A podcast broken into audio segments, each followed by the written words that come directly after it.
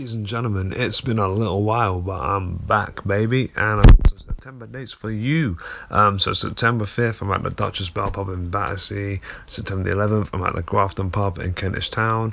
Uh, September 12th, I'm at the King's Arms in Ealing, and on September 13th, I'm at the Griffin Bell Pub in Vauxhall. Um, my guest today is the wonderful Caitlin Durante. Uh, I met her at the Edinburgh Fringe Festival, which is where I recorded this episode. Um, so some of the things we talk about may have already happened, but that's perfectly fine. In this episode, we talk about um, what her experience been has been being a comic in America and the different comedy scenes that are there, whether it be the alt comedy scene or the mainstream comedy scene. Um, how some of the American comics who are quite big right now haven't exactly grown with the times, and also a little sitcom called Schitt's Creek. So yeah, please give it up for Caitlin Durante.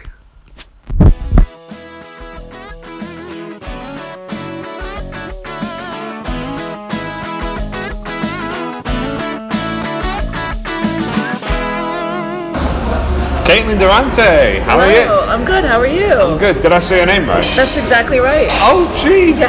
That's good. That's that's good going. Yeah, most people don't get it right on the first go. Wow, what do you usually get? Uh, Dur- Durant, Duranty, But then, Durant. but then there's an E at the end, which is clearly the A bit. I know. I don't understand how people can get like clearly when it's spelled a certain way. I don't understand how they can get I mean, wrong. people just leave out letters. They don't. Yeah, who knows? Unless they're dyslexic, then it's then it's completely understandable. But nine times out of the time, they're not. It's just that they are lazy. Right. yeah. So I, I mean, to be fair, my family we grew up pronouncing it Duranty, and my family still pronounces it that way. Yeah. But I was like, graduated from college. I'm like, cool now. I'm cultured. Yeah. Going out into the world. I'm reinventing myself, and so I switched it to Durante. Yeah. Like a bougie asshole. like it's crazy how, or not crazy, but it's weird how when you go to like university or college, yeah. that is you try to have a new, you do try to have a new persona, and you try to. Because it's your, fir- it's your first time, like, well, for a lot of people, it's the first time away from your parents. Right. And so you can be whoever you want to be. Mm-hmm. I find that kind of great, but kind of terrifying at the same time. Right. Because, I mean, I, well, this was after college. I was like, I'm moving to New York City. I'm going to reinvent myself. But, like, yeah, I mean, yeah. Should we- Basically, should we move over there? Yeah, maybe it's quieter. Yeah. We're in a really big coffee chain right now, and that bit will get edited out. Don't worry. let me grab my. Don't want to leave my jacket behind. Okay, great. New, No. no, new location, new us. Yes, that's it. We've, re- we've reinvented again. Yes, ourselves exactly. as we as we were just talking about. My name is now Caitlin just like no no other letters, just like. I think that's how it's Fre- the French pronunciation. Don't. Don't Don't, know. don't. Yeah. Uh, without, Who knows? without trying to sound racist, but that is a funny accent to do, to be fair. so yeah, so how what what brought the name change, like the the pronunciation change, I should say. Well, I don't know. Like, it's an Italian name, so to pronounce it Durante, I feel like it's just such a like a, an American bastardization Yeah. of the name. And I was, and it just like everyone who I met for the first time, like outside of my hometown, just assumed it was Durante. Yeah, So I was like, that sounds way better. yeah. And I just yeah, so I just went with it. And, And to be uh, fair, it does sound better. it does. Durante. Durante. Durante. Durante. Ooh. It sounds very. Um, Durante sounds very uh, Midwestern Bible Belt. Exactly. And I was like, I don't want to be associated with that. I'm So- sure there's some good people in Oh, there. there's sure there are many, Like, and Southern home cooking, come on, you cannot beat it. it's delish. Have you been to the states? I have been to the states. Yeah. Um, I've been not to the not to the Bible Belt or anything. I've been to Compton. I've been to um, LA, Florida, Miami, um, and New York. Nice. And um, also, where was it? The mountain. Oh, what's it called? It's, Mount Rushmore? No, it's near. It's near. It's about two hours out of New York. People are skiing there. Oh, um, The mountains? Yeah, there's a lot of maple syrup factories there. Oh gosh, honestly, I have no idea. But I've been there. Cool. Like, yeah. Um, it'll come back to me like Yeah. literally uh, like an hour after we finish. Where are the? Okay, this is a dumb question that I should know. Where are the Ozarks? That The is not. They're somewhere in the U.S., but I think it's not that. I have no, no, it's not that. Okay, yeah. Um, the only, I only know Ozarks because of the TV show on Netflix. Netflix. Yeah. yeah. Which I haven't even seen. Me but neither. Jason Bateman's great, and Oh, I, love him. I can't believe that he has survived this long in Hollywood, from being a child star to now. Right. He, I feel like he's made one misstep recently, and I forget what it was. I think like when Jeff Jeffrey Tambor was like outed as like a, a Misogynist and misogynist and like transphobe and stuff like that. Yeah. And I think I think he um, Jason Bateman like defended him or something like that. I can't remember. It's so Yeah. hard to keep track of all of the you know bad people Like, and their misdeeds. I feel like there should be like an app where Yeah. like it's sort of like it's like a profile or like you can swipe through profiles of people. Yeah. And it's like, oh, this person is a rapist. Yeah. This person is and here's all their crimes. So, because otherwise do you too hard to know how many things we just wouldn't watch or wouldn't listen to if we knew everything? So much. We wouldn't li- we wouldn't leave the house Yeah. honestly because everyone's got some dark secrets and I think Yeah. if we knew everything about everyone, there'd The be world would crumble. the world would crumble. it would really crumble. Yeah. But at the same time, um, this is just me thinking as I'm speak, thinking as I'm speaking right Yeah. now. Um, it would make it a little bit better as well because they'd have, well, we'd have to check. Oh, we'd have to check ourselves a lot more. the accountability would, it, yeah, Yeah. huge. We'd we'd all hold, I think, hold ourselves more accountable and Yeah. hold each other more accountable Yeah. for being better people. Yeah. I don't know. But I think the pos- I think that's the positive thing that's come out of all these, all, all the Weinstein's, the, um, the the alleged Cosby stuff, right. and even the Epstein situation. Yeah. Like we are now really working to make sure that we are better people. Or we're working so. to, or we're working to hide it better. That, it, yeah, you know, it could be either or both. I mean, because there is so much that we don't know Oh, of course. that it is terrifying. And now that this shit has come out, they, the people above us, must be working double time to like hide to it hide. from us. Yes. I just hope that people continue to feel empowered enough to like out the bad, the Yeah. baddies.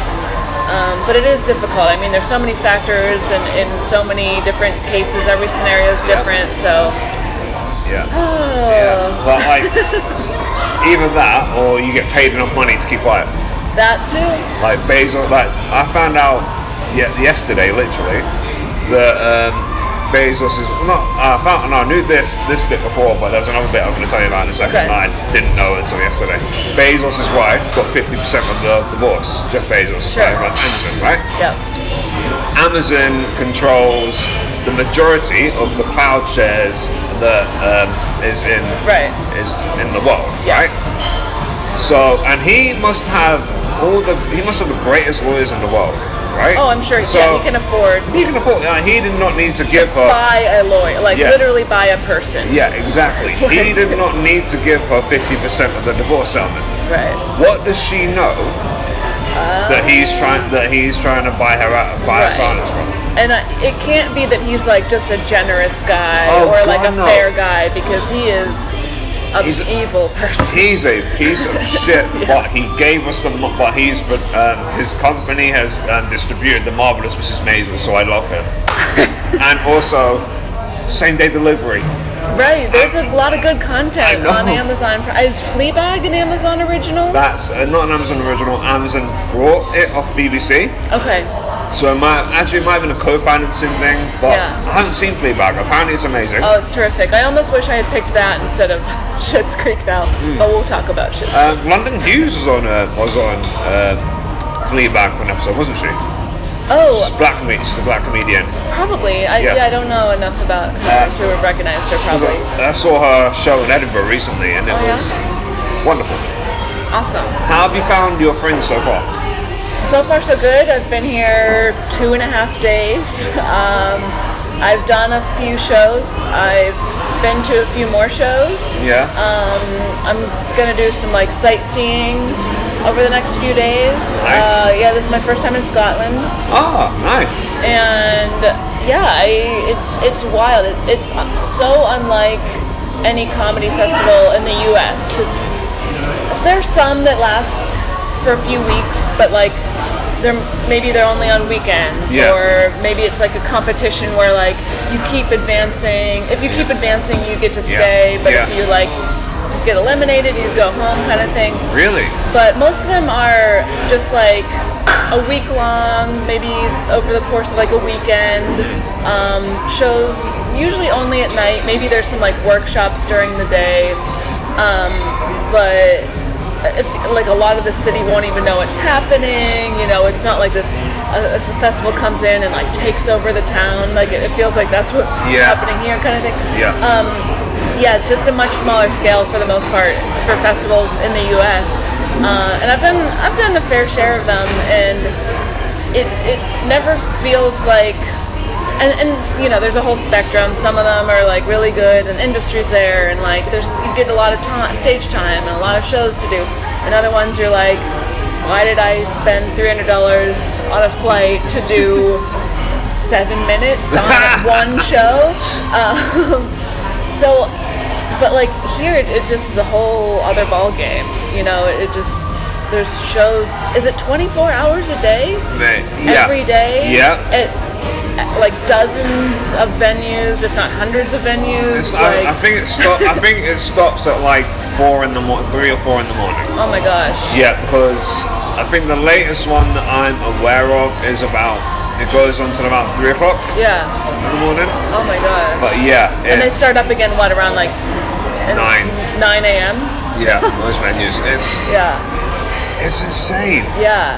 Um, 3,000 shows, something like that. Is that accurate? yeah, it's about three yeah three thousand shows. Um, we've had about four million people come. There's been about four million people this year, Oh which is bit, which is less than it usually is. So Really? no matter how crowded you think it is now, Yeah. this is nothing compared to what it used to be, what it used to be. Incredible. But that's because uh, it's become it, the working class comedian has been, or working class performers have been outpriced because of the rental stuff. Right. Um, Yes. which is why I've signed a petition. I'm making myself sound so great, but I'm to do it anyway. I don't care.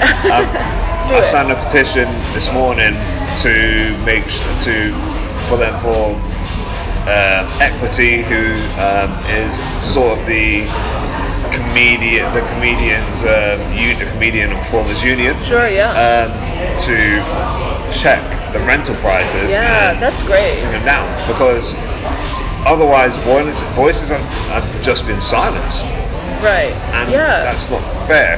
No, not at all. And like most comedians I know are not wealthy people, and Nope. in fact, uh, 99% of them, of the ones I know at least, are struggling. Yeah. And yeah, and could like my friend is doing a month long run here. Really? Who's your- who's your friend? Jamie Loftus. She's doing a show called Boss Whom Is Girl. oh, I've heard of it. Yeah, it's terrific. I just saw it. I've seen it when she like uh, she did it a bunch to like polish it in Los Angeles. Yeah. And so I saw it a few times there, and then I just saw it last night here at Fringe, and like she just made some like awesome changes, and it's just it's so terrific. But um, yeah, she's doing she's she's staying here for the month, renting a flat that's like a bazillion dollars. Uh, Because like that was all that was available Yeah. and uh, I'm staying on her couch, and I'm like gonna chip in for the week that I'm here just to try to help alleviate the cost. But I mean, yeah, it's it's truly not. I mean, I guess people just like jack up the the rent for this month by some huge amount, and yeah, not good. Um, not okay. I heard some. I heard from a friend that um, what cafes and stuff do, the independent ones, they'll jack up the prices by about twenty percent Oh, for the fringe. Fair enough though, because we are willing to pay them. We are willing to pay for all of this. sure. and I mean, it's basic economics, right? Like the demand is there. They own the supply. They control the supply, Yeah. so they can control, you know, the market. I don't know. I've it's been decades since I've taken economics, but it's yeah, it's like sure if you can take advantage of a situation without like gutting people for Yeah. like all they're worth. I understand that, but by like. I mean, yeah, the the rent thing especially is prohibitive. Yeah. And also the cost to hire venues. If you're even if you like, even if you're part of the free fringe like I am, Yeah. um, that would still cost you about um, your show about about 300 quid to get into the to get into the brochure. Oh, whoa. Yeah. Luckily, I'm, I'm doing a three header, so Yeah. it's not too expensive. It's not too bad for me, but Meaning you're splitting it with. yeah, three- two, yeah. other, two, other, ki- two other comics. Got it. But then you got to pay for flyers, you got to pay Yeah. for posters. It's just Do you have to rent out the venue or no? it's all kind of in, uh, Yeah. it's all it's all very mishmash. Sure. It's all very mishmash. To be honest, I have because uh, one of the people I did it, I'm doing it with this year, has done it twice before. I kind of left the finances stuff to him. Okay. But next year, if I when I'm almost definitely going to do it again because yeah, it's Yeah, been an amazing great. experience. But I'm going to have to look a little bit deeper into myself.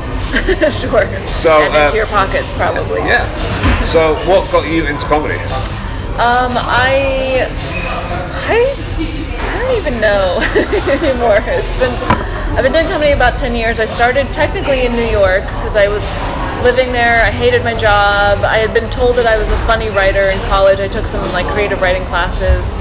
And some people like you're a, my teachers were like, you're a funny writer. You should do something with this. And uh, and then for a while, I any like just rando guy that would like come up to me and hit on me at a bar, Okay. I would like make up a fake persona about myself and just lie about everything to get them away from me.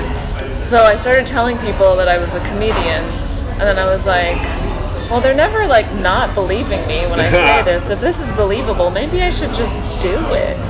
so, um, and I mean, like, of all the like media I consumed as as a kid, like comedy was my favorite thing. I didn't Yeah. watch that much stand up, but like film, TV, like I loved anything, um, you know, with a comedic tone. Yeah. So I was like, fuck it, I'm just gonna let's give it a try. So I took a class, a stand up class, So did I. nice, very good, uh, in New York, and um, mostly because I was like, I just want to make some friends. I don't really know anyone here. My friends who I do know are like way too busy. Everyone works like 80 hours a week. So I took this class hoping that I'm like, oh, I'll just meet some funny friends, and that didn't happen. But, but I did like that, like uh, kind of quenched my thirst for like just getting involved with comedy like that uh, what it, what uh, whet my appetite is the thing that I'm trying to say Yeah. and um, yeah so I was like oh I should just keep doing this and then it took a while for me to like really immerse myself into like because you know when you first start out you kind of have to grind pretty hard and yeah. go to open mics a lot Still do, and- yeah. still do um, but it, it I wasn't like willing to do that right away or I don't know I was like busy and so it took me a little while to like really dive in but then when I moved to Boston um, I was better about like working harder on the craft and all that stuff uh, and then I, I came up in the Boston comedy scene um, and then I moved to LA five years ago I've been doing comedy all throughout my time there and What's the LA comedy scene like? Oh, it's huge. I can It's- imagine. It's good. Um, there are things to like about it. There are things to not like about it, as I'm sure is the case with any scene. But um, I mean, it is. It's enormous. There's uh, no shortage of shows and open mics. I would say on any given night, there's between 40 and 50 of each. Um, and there are thousands of comics vying for all of those spots. Yeah. So, uh, stage time, kind of depending on who you are, is either easy or hard to get. um, it's there are an- a bunch of because the scene is so huge, because the city is so huge and there's so many comics. There are like smaller sub scenes within it. So you'll have like your alt comics, and then some of them are like kind of specific to certain venues. You'll have your like club comics and like your comedy store people, and then your Laugh Factory people, Like and your stuff Joey like that. Diaz's, your Joe Rogan's, or Right, right, right. Whitney Cummings'. Yeah. So um, you've got all that, and then you're also because yeah, there's like so many famous people in LA, so you're vying for you're like you're competing for stage time Yeah. with like people with a million TV credits and stuff like that. So it's just hard, and it could be disheartening sometimes, um, but it's good. I mean, I've, I've definitely grown a lot, like Yeah. because I there were so many really good comics there, Hmm. and I was already five years in when I moved there, but I was like, oh man, I need to like step up my game. I need Yeah. to like work harder at this, write better jokes, all this stuff. Um, so it like made me a stronger comic, Hmm. um, and then I also felt more comfortable. Like I, I ended up running a comedy venue, which is now closed. But I don't know if you've ever heard of uh, like the Meltdown or Nerd No. Melt. But it was um, a, a beloved alt comedy venue in LA, and uh, I, I ran it for about two years. So I did like the program directing, kind of the artistic directing, and I uh, hosted and like ran a few shows on my own there. Um, and it, it afforded me opportunities to like meet comics who I wouldn't have otherwise like probably had the chance to meet and stuff like that. At least at like my level. Yeah. Um, so that was great. Uh, and while I was like running that, uh, I was like doing tons of shows and it was great. And then it closed down about a year and a half ago, and then I don't do as many shows. Yeah. Um, but no, it's it's been it's it's a wild monster of a comedy scene. yeah, I can imagine. Like, I reckon what happens there a lot more than what happens here is that you'll be doing a, you'll be doing like an open mic, yeah. and you someone who's got a lot more TV credits or whatever will come in to work on some stuff, and then you'll get bumped. Um, sometimes, usually, so what happens is that comics like that who are like, you know, they've got credits, they're working on new material, they'll use kind of like a medium grade show as an open mic, basically. So a show that I'm like really looking forward to, and I'm like, I can't believe I finally got booked on this. This is great. This is like high stakes for me. This is awesome. Um, like a famous person will get booked on that show and basically just use it to try out their new stuff. So they don't even go to open mics. Yeah. Mostly, uh, they just use like showcase type shows where you know like eight comics each get you know Yeah. anywhere from like seven to 12 minutes kind of thing. They'll do their set, but they're like, yeah, this is I'm trying out new stuff. Yeah. And because they're such seasoned comics, like them working out new material is Yeah. still funnier than like Yeah. most stuff. But uh, yeah, getting bumped doesn't happen as much as you'd think.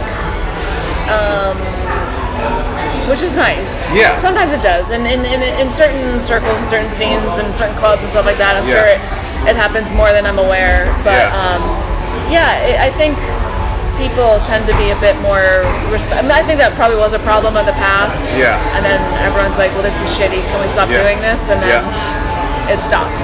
Like, um, that's that's great that it's sort Yeah. of sort of stopping because I just remember hearing stories of Chappelle going on. Like, Oh, sure. yeah. Chappelle, I just turned when um, this is Gary Owen telling the story that he was Yeah. meant to go on, and he said, and he turned up to the comedy store, I believe it was, or the Laugh Factory, and, these, Yeah. and they said, and they said, right, Chappelle's on. He was like, okay, I'm gonna go get some food. Uh, I'm gonna go get some food. Yeah. He comes back about two hours later. He's still on. He's still on, yeah. Of course. yeah. So yes, that probably. So with the comedy store and like Laugh Factory, um, I don't. That's like not my scene really. No. I do the more like alt thing. cool. So there's probably bumping there that happens.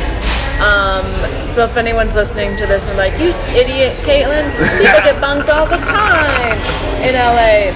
Uh, that yes, that probably does happen. It just is in scenes that I'm not Yeah. really a part of. So So- Apologies. That's alright. so, what got you into the alt comedy scene? Or des- actually, no, describe the alt comedy scene. it doesn't really, we don't really have one here. I don't think. Oh, I can, interesting. I can name a couple of comedians I'm friendly with who I'd probably consider alternative. Okay. But like an alternative comedy scene, like I don't think there really is one. I think there's just the comedy scene. See, I would describe, well, it, from my perspective, probably pretty much everything that's happening at Fringe, I would consider to be alt.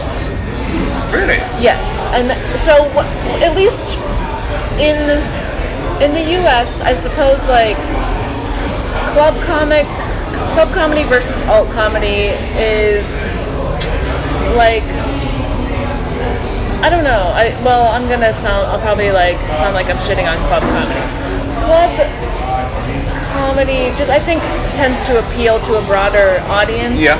And sometimes a perhaps less progressive audience or just a more traditional kind of thing. Whereas alt comedy I find to be just more. I think it's just the more subversive, um, more progressive comedy. So it's not as though like I don't think like I think a, a comic doing just like going up and just doing straight stand up can still be alt. Like it doesn't have to be some like hugely like clowning or like Yeah. you get naked on stage and do Yeah. something great. Like it doesn't have to be anything like wildly, wildly subversive. It's just you know maybe just a little bit more nuanced than like the type of jokes where it's like, oh, my wife, what a stupid bitch, What I a hate her. stupid bitch, oh, how about that airplane food?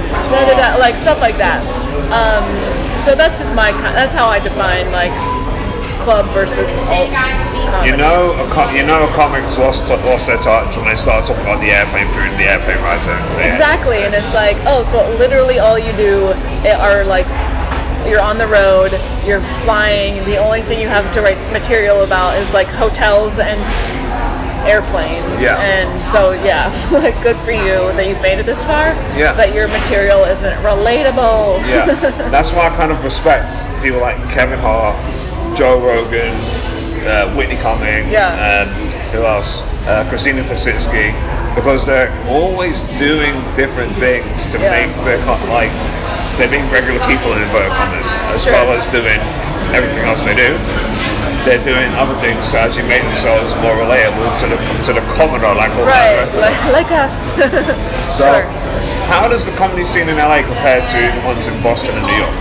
Um, I can't speak too much to the New York scene because I, while I technically started there, I basically moved away As um, quickly as you as could, quickly you as I could. I was like, oh, the quality of life here is not great, so I'm leaving. But Seinfeld lives there, and Gaffigan lives there. That- I mean, the quality of life for them is great because Oh, they're yeah. millionaires. Oh, yes. If you're not a millionaire, it's a struggle.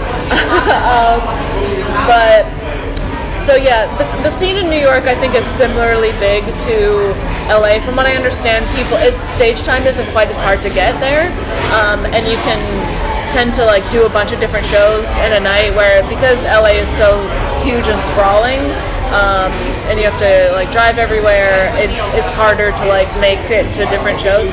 Um, but Boston, I can speak on more authority. Um, it's changed considerably since I've left. I think um, when I was there, uh, it was kind of run by these like kind of like old dog, the old dogs of Boston comedy. Oh, nice. Like, and they were these like gatekeepers who like were really reluctant to kind of let any newcomers in, or you had to be a certain type, which was mostly straight, Well, straight cis, white- straight white men. Okay, cool.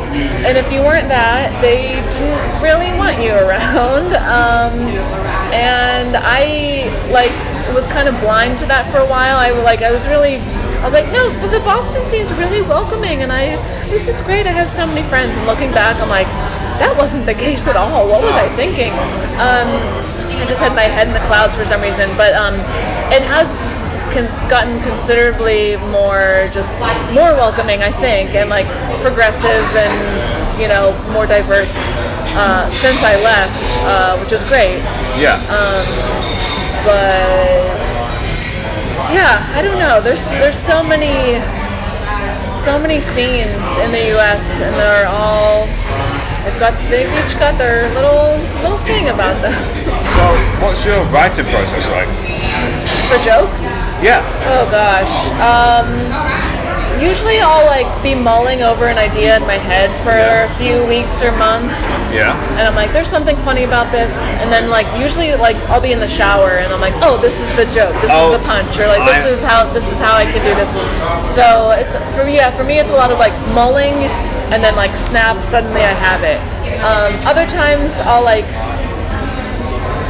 I'll have a, an idea like that day. I'll write it down. I'll tell the joke, and it's bad. And, but then I keep. I'm like, there's still the nugget is there. of The funny thing. So I'll just keep working on it, changing different things, and then it'll like evolve over the course of time and into something that is that people laugh at. Yeah. but um. Yeah, so I, uh, there's a few different approaches I tend to take, but yeah, it's usually just like, or the third thing is, um, I'll I'll just be talking to friends and I'll like loudly shout a, a stupid opinion, and I'm, some some my friend will be like, "Oh, is that a bit?" Like, no, not yet. And they're like, "It should be." We're like, "Put that Yeah. in your set." So Yeah. uh, I've gotten jokes that way, but yeah, I'd say mostly it's just kind of like mulling, a lot of mulling. Yeah.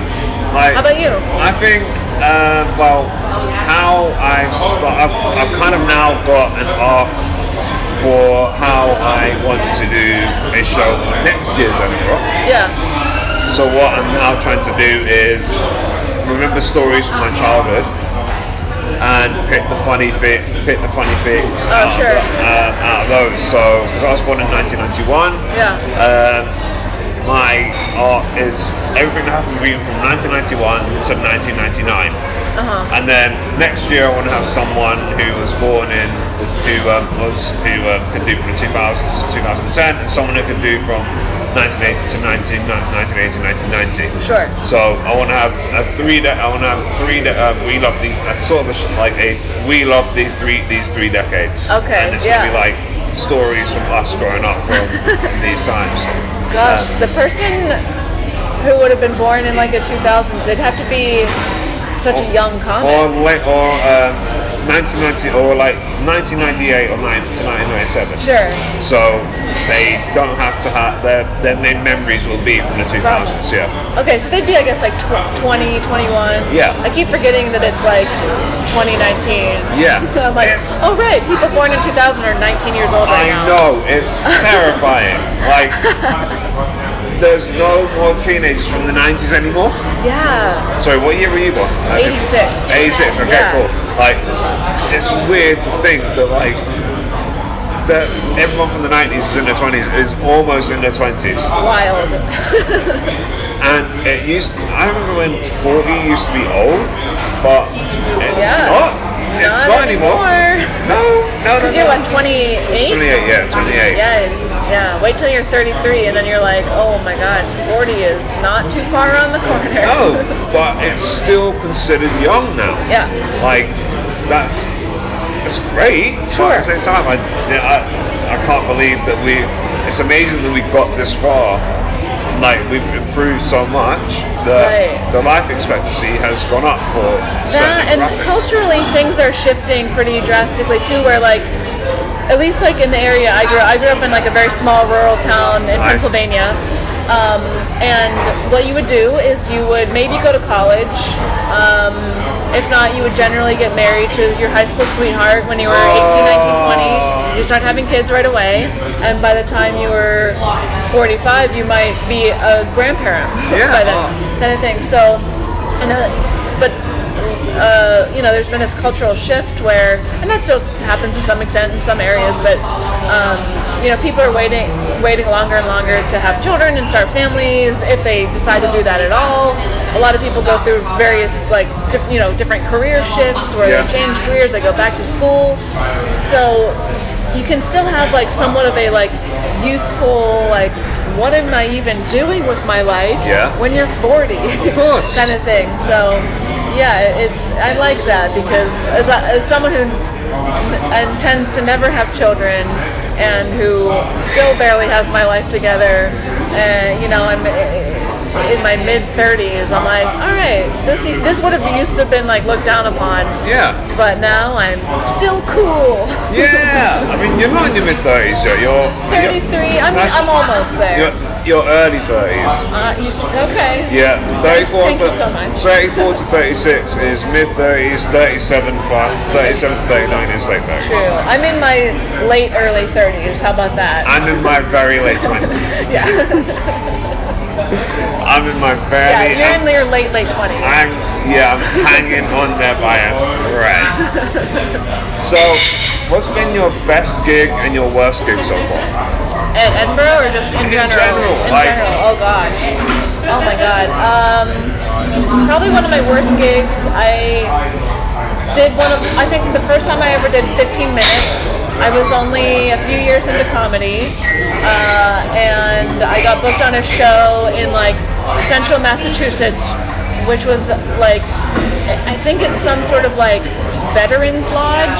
Oh God. So the crowd was um, mostly conservative, mostly middle-aged, and I went up and did a bunch of jokes about like. I mean, my material wasn't as feminist back then as it is now, but it was like, I mean, just be, like being, I was like, I don't even know what I talked about or what I did. I think I talked about like Star Wars and Jurassic Park a lot, Nice. which you think they would have enjoyed, but they didn't. They hated me, and I think I got uh, next to no laughs. I did get paid. Okay. Got 60 bucks for it, but um, I didn't do well. Okay. it was really bad. I've never, I haven't had a situation where I've been like horribly heckled ever really. Like I've gotten like like little bits and pieces of heckling here and there, Yeah. but nothing to the point where I was like booed off stage No. kind of thing. But yeah, something like that where it was just like a demographic that like just wasn't gonna like me or. I didn't really know how to I mean part of it is like I didn't know how to play to them either like I didn't have enough material that I could have like adjusted and like oh here's Yeah. here are the jokes I wrote that are more suitable for this crowd I didn't have anything like that to that at that point so uh, you know it was just it was uh, it was me bombing pretty hard Oh God. um, as far as my best gig, oh gosh, I don't know. I tend to focus. I'm a, I'm a pretty pessimistic person, you know, Yeah. glass half empty kind of gal. Yeah. So I tend, if something goes well, I tend not to like Yeah.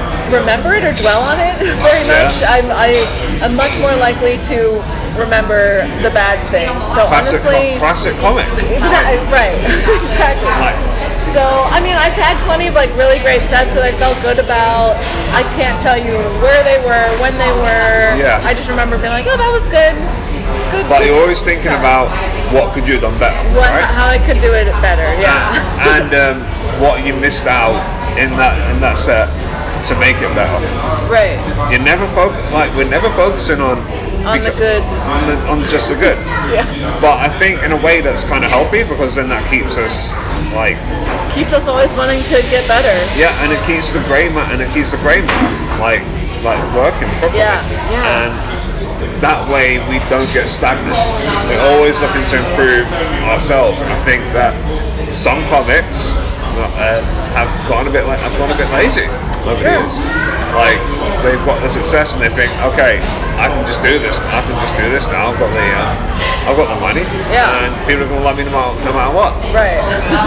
Like uh, maybe I don't know.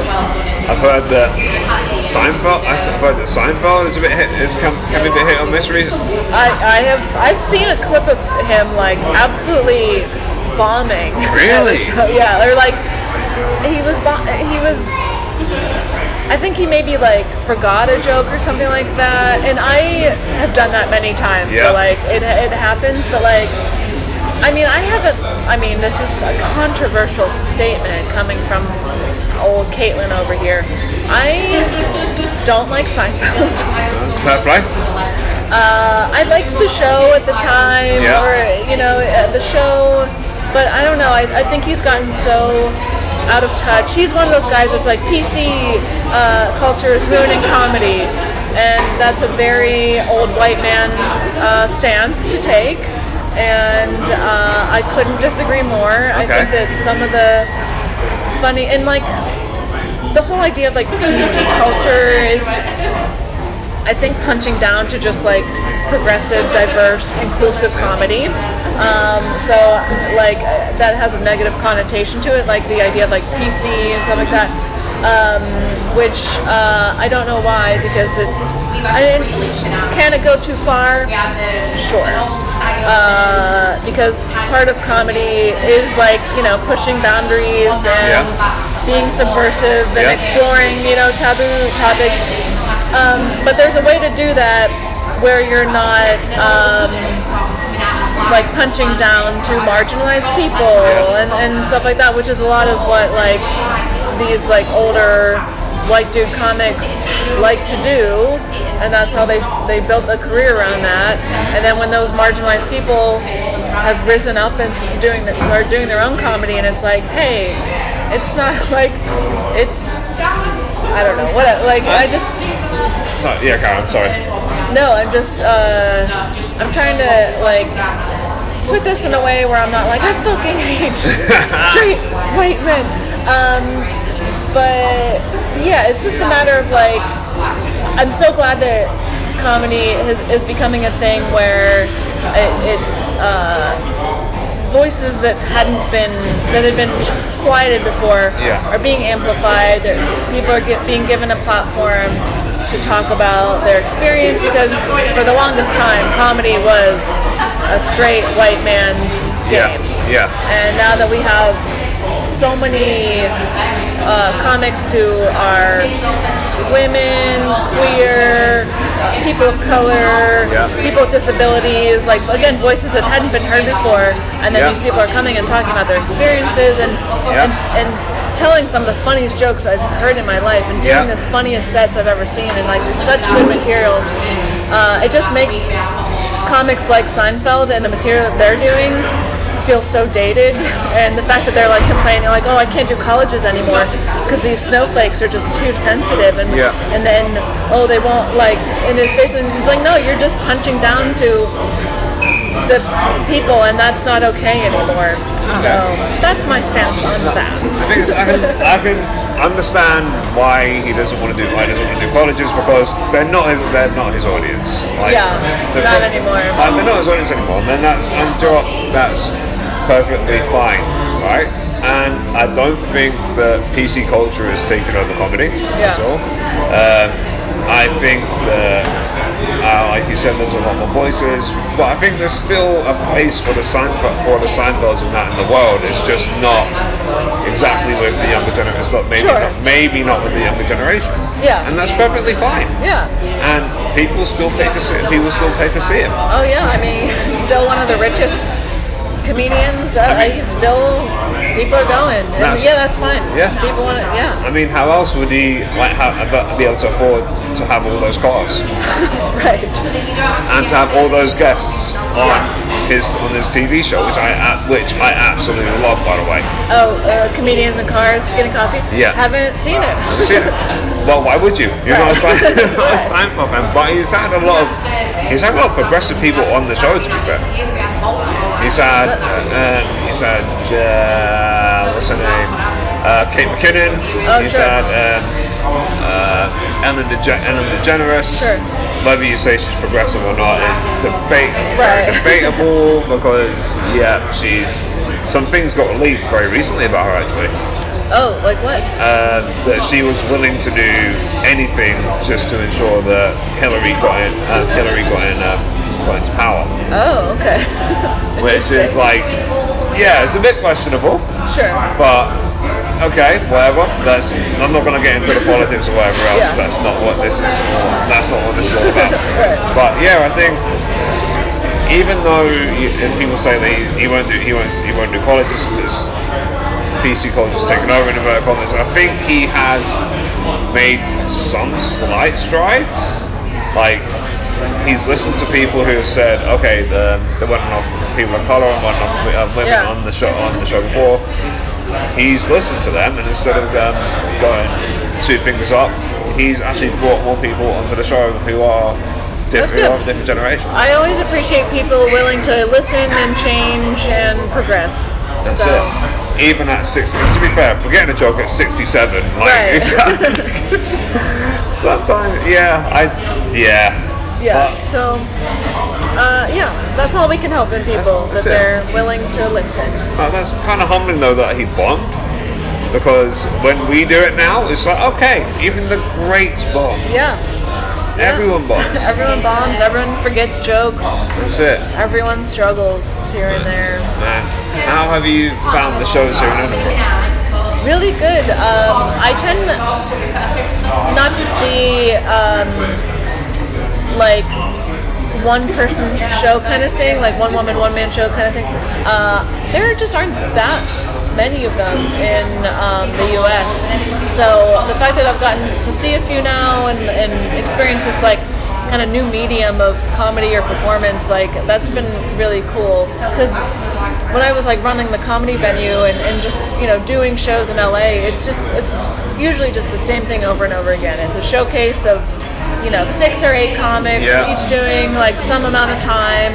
Some of the shows have a hook where you know you got to do something goofy or Yeah. you know you're only doing new material or you're doing you know Yeah. maybe you're improvising your set or something, but like a lot of them are just straight stand up, and that gets pretty old, especially if you're doing it all the time.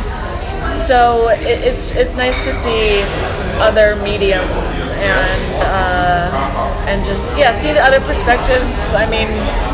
UK comedy is different from US comedy. I'm sure Scottish comedy is different from London.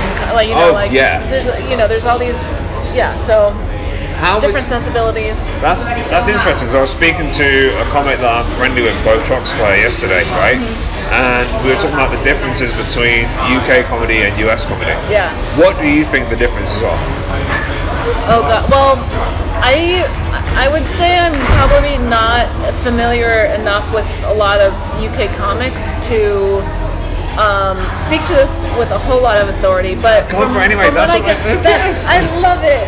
I'm just gonna bullshit my way through everything. Um, I feel like you well, I don't know. U.S. comedy, at least like the stuff I tend to watch is very like joke oriented. It's just like joke, set up punch, set up punch. Yeah. Um, whereas I feel like UK comedy tends to be more fluid or like a longer bit. Like I remember, um, what's his name? Brett Goldstein. Uh, Brett Goldstein, yeah. Yeah, he came He's big in America now, isn't he? He's, pretty pretty decently. Yeah, I think so.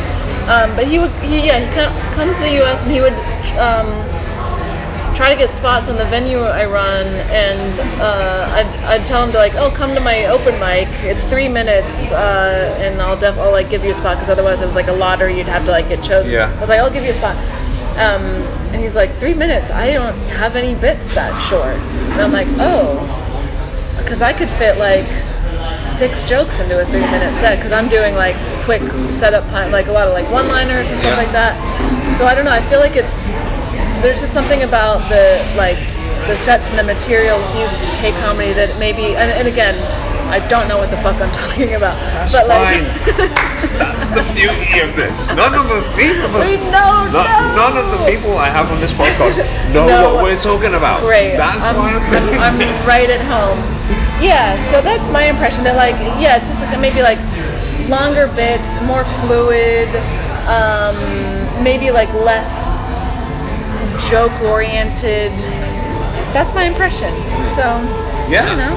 that's right. Uh, so I kind of agree actually. Okay. So it's, Oh, it's a bit, so smart. it's a bit more like. So you think that we're a bit more storytelling wise and I think more like so. story art wise. Yeah. That's interesting. That's good because you're the second you. That's you're the second US comic to sort of agree with that. Okay. Um, Bo thought that we were a bit more just.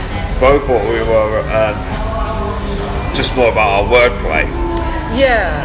Yeah. Wordplay, and then y- uh, like UK comedy, I think is, I think it just tends to be more dry, and I mean, you know, famously, you know, there's the dry British humor kind of Yeah. thing. So like, I think that apply that crosses over to stand up Yeah. too, where like, I don't know, a lot of U.S. comedy, some of it's dry, but like a lot of it's like way more animated Yeah. or just like way more high energy kind of thing.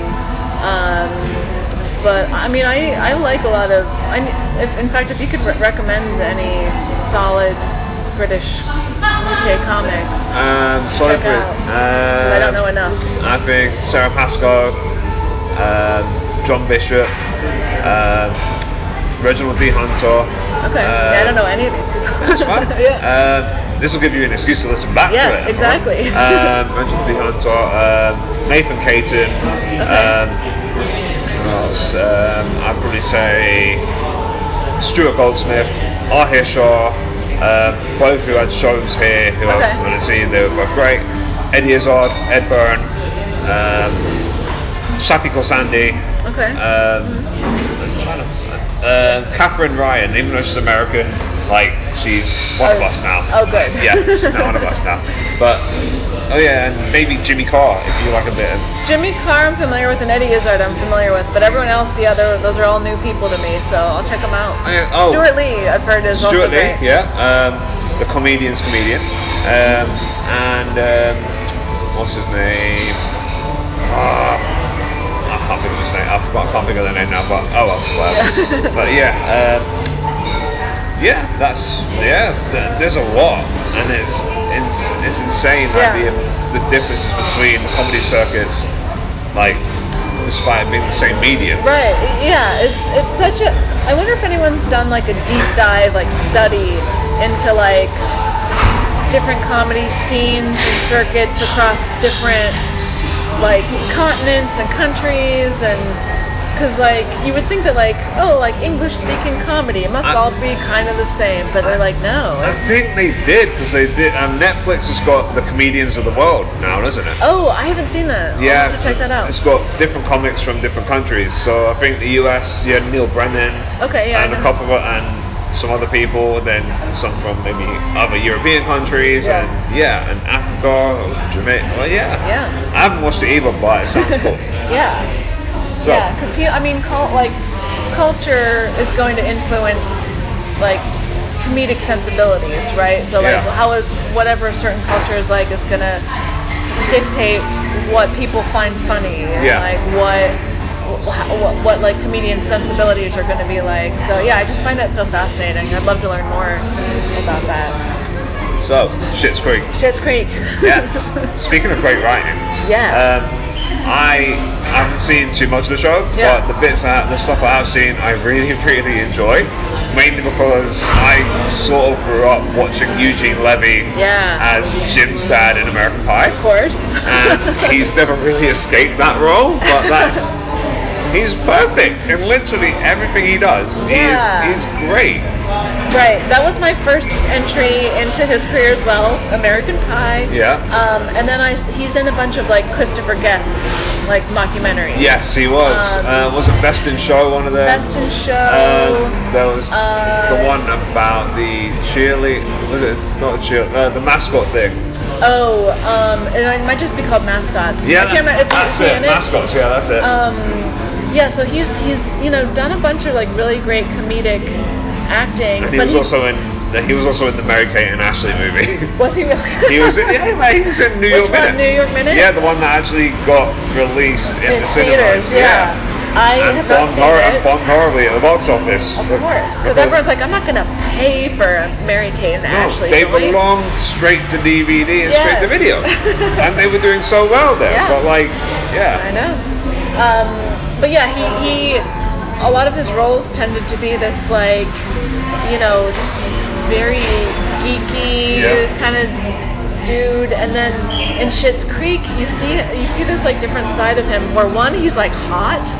I was like, I never thought I would find Eugene Levy hot, but I'm like, damn, he's like a silver fox in Yeah. this because he doesn't have the glasses and he's always wearing like these very sharp suits. And I'm Yeah. like, oh my god, am I attracted to Eugene Levy? nice. Um, so that's okay. And you see this like this just this other side of him, like the persona that he's always that he's mostly put, played in, in other stuff. It's like such a um, a deviation from Yeah. that in, in Schitt's Creek. So I love that.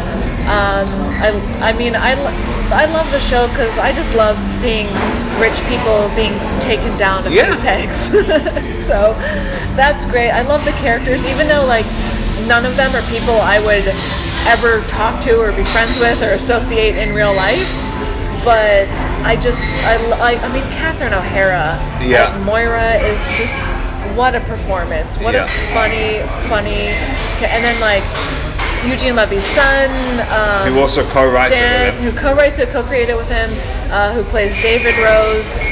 I could watch his face just just move and talk for hours. Like I could just like if there's just a show where he's just talking and smiling and smirking and like just making various facial expressions, I could literally watch that all day. I just there's something he has he has such an expressive, funny face. I love it, and he's also very attractive, so that doesn't hurt. Um, and yeah, just the side characters, the sister character uh, Alexis, so funny. Again, not someone I would ever be friends with, but just like that performance, that character is so funny. And Chris Elliott is in. Chris Elliott, in oh it. my god. He is. He's one of the best character actors yes, you I think I think we've ever seen. he is a powerhouse. Yeah. Yeah, like in everything that he's in, he owns it. Yes. He owns it in this whenever he's in a scene. So he, um, he, I remember the first episode where he go where they're in the motel, Yeah. and he goes to use the bathroom. right. Yeah. Oh my god. Amazing.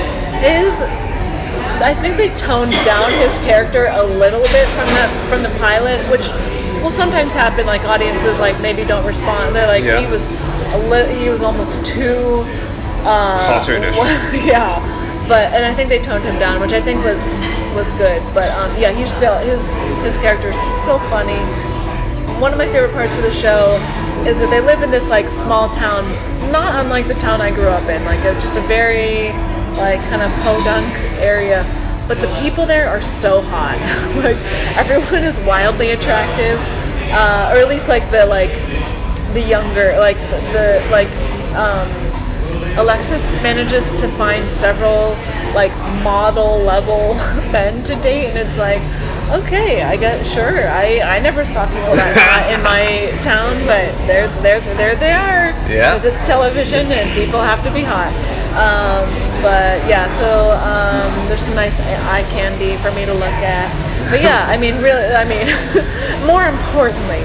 Uh, it's just such a funny show, uh, with such wonderful performances, and um, yeah, it just it's great. I can see what I can see why, and I think the father-son dynamic Yes. is because it's because they're actually father and son. Yeah. It just makes it such a bet so much a better show because of it. Uh huh. And sure. they can read, and they obviously grown up. Well, he's obviously grown up. already grown up together. Yeah. So them bouncing off each other doesn't feel scripted. Right. Exactly. But And then um, Eugene Levy's uh, daughter plays the Twyla character, uh, who is like the waitress at the cafe. Yeah. So like she um, is like a more of a secondary character, but like she's there too. So like Yeah. it's so funny to watch the scenes where like um, Eugene Levy's character is interacting with what we know is his daughter in real Yeah. life, but like you know he's just like taking advantage of her hospitality most of the time, and it's just like uh, such a funny dynamic.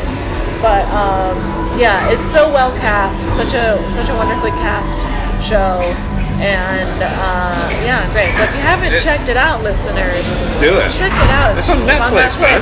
Yeah. Isn't it just been cancelled though, which is really.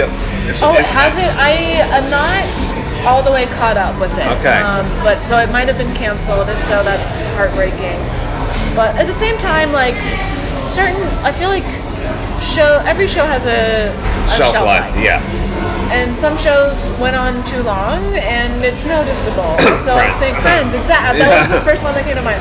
Um, so I think it's I think four to five seasons is usually like a perfect Yeah. number of seasons for a show because after that, you know, jumping the shark starts to happen. Literally, well, if you're happy days, literally, literally, yeah, exactly. So, um, right, I think uh, I think I mean I'll be sad to see it go, but Yeah. But hey, what a great, four or five seasons we had. Yeah. Caitlin, it's been an absolute pleasure talking to you. Likewise. Thanks Uh, for having me. Um, where can they find you? Uh, you can follow me on Twitter and Instagram at Caitlin Durante, uh, spelled with a C, uh, C A I T L I N. Yeah. Um, and I have a podcast as well. Yes, I was actually going to Um, ask you about that. It's, oh, the- it's about the American healthcare system, right? So I have that. Yes, I have two podcasts. Oh, you've got two. Go for it. Go for it. So the one you're talking about is called Sludge, um, because I was I was went to the hospital with like horrible abdominal pain, the worst pain I've ever felt in my life, and I um, was told that I probably have sludge in my gallbladder, which I Oh. was like, uh, okay, can you like test to see number one, number two, why did you say sludge? That's a disgusting word. I've come I've since found out that it's actually a real medical term, which is also why would sludge be a medical term? No, anyway, just- so it's but it, the podcast is about my ongoing struggle of like trying to receive the medical attention that I need, and because of the like very broken, very bureaucratic bullshit system that we have in the U.S., um, I have been unable to Yeah. get the medical care I need so far. My other podcast that I've been doing for much longer um, is called the Bechdel Cast, uh, named after the Bechdel test, which, if, if anyone's not familiar, is a uh, media metric that you apply to like movies, TV, um, stuff like that, to see if two women are in the movie and if they talk to each other about something other than a man. So it's like a very kind of basic like are there enough women in this movie? And if so, are they concerned with other things besides the male characters? So it's just kind of like a very like, uh, like just basic um, feminist test that you can apply to something. So we took that test, and then uh, my co-host and I do like a very deep dive into um, just like how feminist is this movie. So we examine a different movie every week. Um, and Jennifer just- Aniston must get roasted in the in your podcast. I I don't know honestly if we've done uh, any movies that she's been in yet. Um, we yeah we just mostly take like mainstream American movies and yeah just do like a deep feminist analysis of Nice. them. And uh, but we keep it you know as funny as and light as possible. Um, so yeah, check that out. Uh, again, it's called the Bechdel Cast. So if you like feminism in movies, that's the podcast for you, I'll put baby. a link to both of them in, in the Appreciate notes. it. Awesome. Alright, so where can they find you in Edinburgh? as soon as Oh, um, let's see. Uh, I'm doing a show on what's today? Thursday. I'm doing a show on Friday called The Gong Show. Which one? Um, Luca. Luca Miller! Yeah. Oh, I've done it. It's really good fun. Yeah, I, I did it the other night too. It was really fun. Um, Did you get through? Or did, or did I I basically asked to be gonged. I was like Same. I was like that was a bad joke. Please gong that. Same, yeah. I love the fact that he will let you go on. Yeah. he won't gong you. Yeah. Like he just lets you go on and on and on. yeah, it's I was nice. like, I got to the point where I was like, okay, do you know what? Just put your cards up, guys. I forgot. I forgot Yeah. what I was going to say. I messed up. right. Yeah, that's what I did. And then um, I'm doing a show called Bumble Me Tinders Okay. on Saturday night. Nice. And I think that's it. That's it. Yeah. All right, Caitlin, it's been beautiful talking to you. Thank you. Likewise. Thanks for having me. It's all right.